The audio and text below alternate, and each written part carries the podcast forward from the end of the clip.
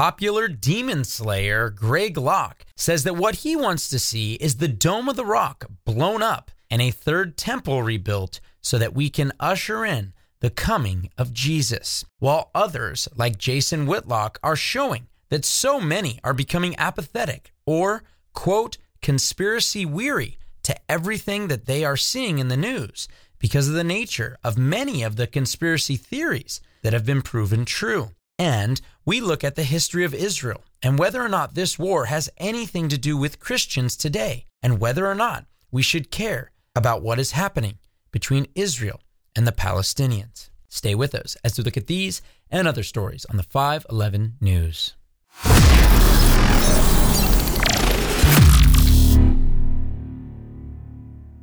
Welcome back to the 511 News. I'm your host, Chad Davidson of Good Fight Ministries. And on today's episode, we're going to be looking at the Israeli Palestinian conflict and whether or not that has anything to do with Christians and some of the things that are coming out from people that claim to be Christians, some that are Christians, and really what on earth is going on. But before we get into that, one of the things we want to ask you to do is click like on this video and subscribe to the Good Fight Ministries YouTube channel, as well as leave a five star review if you are listening via podcast. And also, we have a number of other channels, whether it's Instagram, Twitter, or sadly enough, we're even on TikTok. Uh, but uh, if you want to go subscribe to us there, you can find us on there as well. And we also want to let you guys know that Pastor Joe Schimmel has finished and actually it's been in not only in production but you can go on amazon.com or sparkybook.com to get a hold of the book Sparky the Broken Mirror. And this book has been just wonderful. The reviews have all come in, they've been amazing. People being blessed by it. So you guys can check it out there. Once again, sparkybook.com. But let's get right into it. I don't want to uh, wait any longer. I want to play some clips. And a lot of people know what is going on in Gaza and in Israel. And we have a number of friends that are there right now, some of which, literally, as I am recording this, I'm going to be sitting down in about uh, an hour or two with somebody who was in Israel and had to come back. Our friend Nico, who you guys might have seen a number of times doing some of the on street interviews here at Good Fight Ministries, was there for school and he just got home. So obviously, our hearts are there. Our friends Ted and Linda and other brothers and sisters in Christ that are there in Israel and are currently still there, we are praying for them uh, because of what's going on. But because of that, what I wanted to do is look at some of the reactions from different people about what they're saying and what their feelings are towards this. And then not only look at the historical perspective, but also more importantly, honestly, uh, what the scriptures have to say regarding this. So, this clip right here is going to be the suggestion from somebody who goes by the term pastor, but I don't believe biblically meets the requirements of pastor, and that is none other than Greg Locke, who can be seen here telling you exactly what he wants to happen in Israel. What they ought to do is evacuate up there on the hill and get a great big missile and blow that wicked dome of the rock plumb off of the spot where it's standing right now so we can get that third temple rebuilt and usher in the coming of Jesus. Now, Greg Locke has a number of different requirements that he does not meet when it comes to a being a pastor. One of his, which is being pugnacious. The other is the husband of one wife because he left his wife for his secretary, and also uh, the fact that he doesn't have a good standing relationship with those outside of the church. But nonetheless, these are statements being made by him that he wants this to happen so we can usher in Jesus coming back.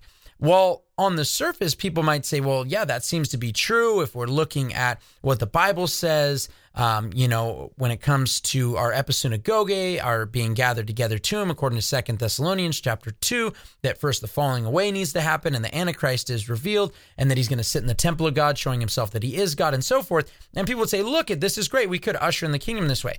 Now, this is not at all what the Bible describes in terms of what Christians should be doing to usher in the return of Jesus Christ, to bring him back, so to speak. That is not at all. In fact, the Bible actually says that what we should be doing is not taking arms and hoping for more violence, but what Christians should be doing is taking the gospel to every single nation. In fact, still to this day, um, from last numbers I checked, over 2 billion people have not had the gospel brought to them in different nations. So we have a job to do.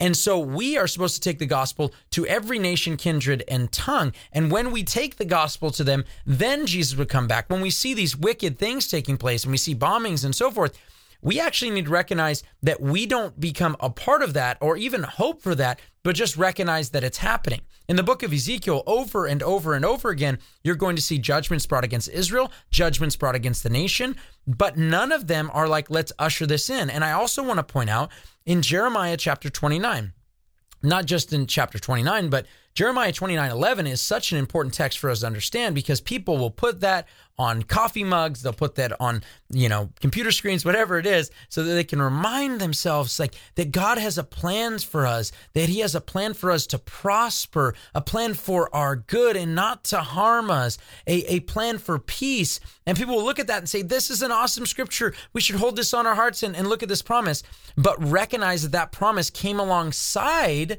of the fact that they were going to go into a 70 year captivity in Babylon, a horrible captivity that would be terrible on the surface. And it was the false prophets like Hananiah saying, well, you're not have to, you will not have to go through this. In fact, we are, we will have peace and safety and so forth. And Jeremiah, the true prophet of God, says that is not the case at all. We are going to go into this captivity, but God has a plan through it. So while it looks horrible on the surface, guess what? God has a clear cut plan. Did Jeremiah therefore put the chains on and want to? He put them on himself to showcase what would happen, but he is not the one who brings the captivity, so to speak. In the same way, we are not the ones that rebuild a temple. We are not the ones who do these actions, these judgments, and help the nations then come against Israel and, and so forth, as it describes. But what we do is continue to bring forth the gospel. And even when it comes to what goes on during the tribulation, the Bible says the perseverance of the saints is this. Those who are led into captivity, captivity they shall go, but those who die by the sword will die by the sword.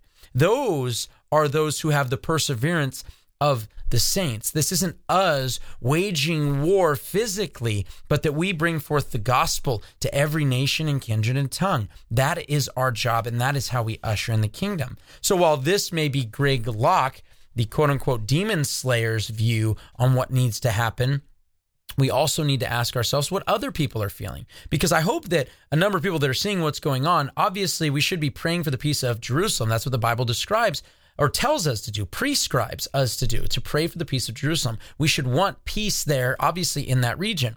But we also recognize we should want those in Gaza to come to know the Lord Jesus Christ. That's my goal. I want to see them know the Lord Jesus Christ as well, just as I want Israel to come to know their Messiah. And it breaks my heart to see carnage in any way, but I also recognize that war does take place and war does happen. And we recognize that people need to have actions require reactions and and it is heartbreaking but we do pray for peace wherever that can be found. But as we look at this one thing that i noticed as well listening uh, recently to some truth bombs so to speak that jason whitlock that's the segment i'm not claiming that these are truth bombs but one of the things that he had said was the reaction that so many people are having. And I'm going to be honest, I've seen this in a very negative way. Uh, in fact, when it comes to some of the reactions that he's going to talk about, I've seen it in a very negative way, specifically from people in what would be the Christian nationalist or post millennial viewpoint. I'm not saying all are like this, but for some reason, they are just grabbing after every conspiracy theory against Israel. And it seems like they just whitewash other things that are going on in a lot of different ways. And it is very, very interesting to watch in that regard. But here is what Jason Whitlock said, and I actually can agree with him here, but I don't think that this should mean that we become apathetic. You can call all of us conspiracy theorists. But these conspiracies make more sense than all of the secrets the government has been hiding from us and the lies the government has been telling us. You can't run a country based on secrets and, and keep and maintain trust with the public. And so, even if we went further back to 1913 and the people that held secret meetings to uh, create the Federal Reserve. If we go back to Dwight Eisenhower as he left office after his presidency, telling us, hey, you need to be very concerned about the military industrial complex and a secret society and a secret group of powerful people that are actually controlling things. That was the President of the United States, a war hero that warned us. And then, right shortly after he tells us this, JFK gets assassinated. And we're supposed to believe Lee Harvey Oswald did it by himself and shot him from behind and did, did all these cra- I'm just we're conspiracy weary. We're conspiracy leery. We don't know what to believe because we have no reason to trust our very secretive government. I I, I get, and I'm not diminishing the terrible events that happened in Israel. But if you're wondering why people feel exhausted, people feel confused, people don't know what to think, it's not that hard to understand. So, yes, I think that a lot of people, as he said, uh, grow weary of the conspiracy because they say, wow, there are a lot of things that people were like, well, those are just weirdos on this side and that, you know, that believe that. But then they found out that a lot of these conspiracies, so to speak, ended up being true. So people grow weary. And I, that's what I've seen online. A number of people on Twitter and so forth, they've just grown weary to not trusting anything or anyone, video or like or whatever. And when you look at it that way, I can see what's going on. But one of the things we need to do is rather than just deal with what's going on in the news, I want to look at the history and also biblically what the Bible has to, to say in regards to the conflict there. And I think that what people don't realize, and a lot of people are looking at it and saying, you know, we want the Palestinian people, we want, you know, these two states resolution, which they have rejected multiple times. And this is what they're looking for. And I think that a lot of people aren't asking the right questions in return to whose land it ultimately is. And this video right here by Nate Buzz, I think he asks a lot of good questions. One specific question I think is really important, and then gives a lot of facts that I think are a blessing if we actually listen to him and see what's going on. If you have a Palestinian activist who tells you that Israel is the occupying nation in this land that has been stolen from the Palestinian people, I want you to ask them a very simple question. Can you tell me which year in human history did the current Palestinian Arab identity have complete sovereignty over this landmass? Ask them to give you one year. One year. That's all I'm asking for. Tell me which year did you have complete sovereignty, autonomy, and control over this land which you claim is yours? What will happen in that moment is silence. They can't answer the question. And there is a simple explanation why they can't answer that simple question because there was no day, there was no year, there was no period of time prior to 1948 that the Arab Palestinian population had control, authority, and ownership over what we know as Israel today. Do you know why that's so important to understand? Because this entire war has been built on one simple, deceptive lie. The ancestral people of this land are the Jewish people. You can't fight the truth of what history says. You throw a rock anywhere in this land and you start digging and you find Jewish heritage. You find archaeology that points to the truth that this land was and always will be that of the Jewish identity.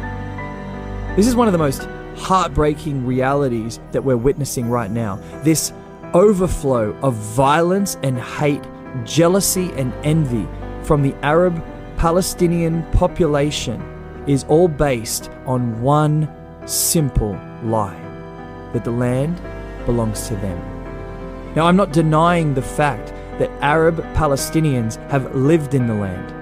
I'm making a very, very clear statement here that every single person who watches this video needs to understand.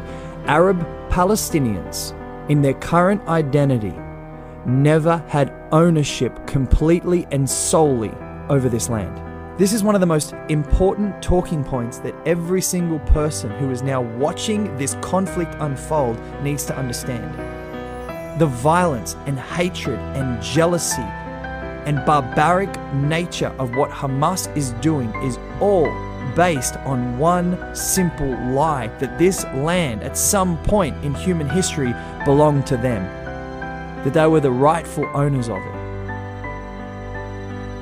And tragically, people allow the pro Palestinian movement to use words like settlers and occupiers and colonizers in the conversation to slowly convince you of the essential lie they need to hold on to in order to continue their murderous, violent, and barbaric tactics to bring about genocide to a Jewish population and presence in this land. I'm not against Palestinian people. I'm not against Palestinian Arab people living in Israel. I'm against the lies that bring about hatred and violence and the spilling of innocent blood. I know this is going to be upsetting to a lot of people, but I also hope that this video brings a lot of clarity into how deceptive the lies are of this pro Palestinian narrative. That you just automatically assume that they must have owned it and it was stolen from them. How can the ancestral people of a land somehow be classified as occupiers? Without a doubt, when you go through the history and the archaeology, the Jewish people have a right and presence in this land longer than anybody else. It would be the equivalent of Native Americans in North America being referred to as occupiers. It would be the equivalent of Aboriginal people in Australia being referred to as colonizers. It is so unbelievable, but yet this narrative continues to exist. So, the first thing that we have to do moving forward is to stamp out this immediate and initial lie of the Arab Palestinian population as if at some point in human history they owned and had complete sovereignty over the land of Israel. They never did. They never, ever did. And now they're killing people as if they were. This is the real tragedy. This is where the narrative has to change. Now, I think that that question of when Palestine was actually a nation, I think that that is a, a really good question to ask people. And you see this from not only Muslim, but also liberal talking points, kind of saying this very similar thing. So, those are good questions. And one thing I think is really interesting is when we look at the history of the term Palestine or Palestinians. And I, I want to show these uh, videos back to back so that you guys can see a little bit of the history of where this terminology comes. Because just as the term Christian was a term that was usually used to mock Christians for being followers of Christ, it was a term of degradation. It was a term to look down. It was mocking them. Uh, actually, even Palestinian is a terminology that comes from a Roman actually using a pejorative term against and mocking the Jews. After crushing the Bar Kokhba rebellion in 135 CE, the Roman occupiers decided to annihilate all Jewish hope for freedom. Now, how do they do that? They renamed Jerusalem Aelia Capitolina, and they also gave the land of Judea a new name, Syria Palestina. This is the actual origin of the name Palestine. We often hear these historical claims about the Palestinians. منذ خمسة آلاف سنة والفلسطينيون في هذه الأرض سيدنا المسيح عليه السلام هو فلسطيني بامتياز In a highly politicized debate, it's worth asking what's fact and what's fiction? Versions of the name Palestine refer to a small region on the Mediterranean coast bordering Egypt and to the Philistines, an ancient Greek people that, like many others, had vanished over time and have no connection to today's Palestinians. The word Palestine was first formally used by the Roman Emperor Hadrian. During his rule, Hadrian massacred the rebellious Jewish population in the Kingdom of Judea and sent most of the remaining Jewish population into exile. Hadrian was determined to obliterate thousands of years of Jewish presence in the land that is documented with extensive archaeological findings and place names we still use today. And so, he decided to rename the province of Judea, Syria Palestina, after the vanished nemesis of the ancient Jews, the Philistines. Judea was the last independent state that existed in the land. Century after century, the remaining Jews, as well as other groups, lived under the rule of successive foreign powers. During the time of the Ottoman Empire, the word Palestine was used as a general geographical term describing the land south of Syria. So, when that area fell into the hands of the British at the end of World War I, it was only natural that they named it Palestine. The League of Nations, a predecessor to the UN, granted the victorious World War I powers mandates to control the Middle East and prepare the local peoples for independence. This area came under the British Mandate of Palestine. Two populations lived under the Mandate of Palestine Arab and Jewish, both of them considered Palestinians. And so, the Jewish founded Palestine Symphony Orchestra would, upon Israel's independence, become the Israeli Philharmonic. The Anglo Palestine Bank would become the Israeli Leumi Bank. And this poster, that is often used today to support anti Israel arguments, was in fact a Zionist ad promoting tourism to the Jewish homeland in Palestine. In 1947, the mandate expired, and the UN decided to split the land into independent Jewish and Arab states. The Jews accepted the UN resolution and called their state Israel. The Arab world, however, rejected the two state plan, and right after the last British soldiers departed, attacked their newly independent neighbor. After the war, Jordan annexed the West Bank, and Egypt took over the Gaza Strip which were both assigned to the Arabs as part of the partition plan. Neither country saw a need to set up an independent state in these areas. As a result, an Arab state did not materialize in the former British mandate of Palestine. Palestinian identity continued to grow after 1948, culminating in 1964 when the Arab League initiated the creation of the PLO, the Palestine Liberation Organization, declaring this Arab group the Palestinian people. The PLO demanded the entire area of the mandate, though it called for the destruction of Israel, but did not challenge Jordanian and Egyptian rule. Arab aspirations continued to focus solely on eliminating the State of Israel, instigating another war in 1967, in which Israel gained control over the former Mandate territories in the West Bank and Gaza. And while I think the hi- history is really interesting and good for us to look at, I think the most important thing is biblically what are we dealing with here, specifically when it relates to what we see now in Israel. And a lot of people may say, look, the church has replaced or has superseded that of the promises to Israel. And now all those are just applied to us and has nothing to do with this piece of land. It has nothing to do with hap- what happened on May 14th, 1948, a nation becoming a day, something that Isaiah 66 8 talks about. And when you look at it, yeah, they could say, look, they're enemies of the gospel. How could they have anything to do with the covenant of God? And how can they have anything to do with the end times? And Paul actually answers that in Romans chapter 11, starting at verse 25. He says, For I do not want you, brethren, to be uninformed of this mystery, so that you will not be wise in your own estimation, that a partial hardening has happened to Israel until the fullness of the Gentiles has come in. And so all Israel will be saved, just as it is written. The deliverer will come from Zion he will remove ungodliness from Jacob. This is my covenant with them when I take away their sins. From the standpoint of the gospel, they are enemies for your sake. But from the standpoint of God's choice, they are beloved for the sake of the fathers.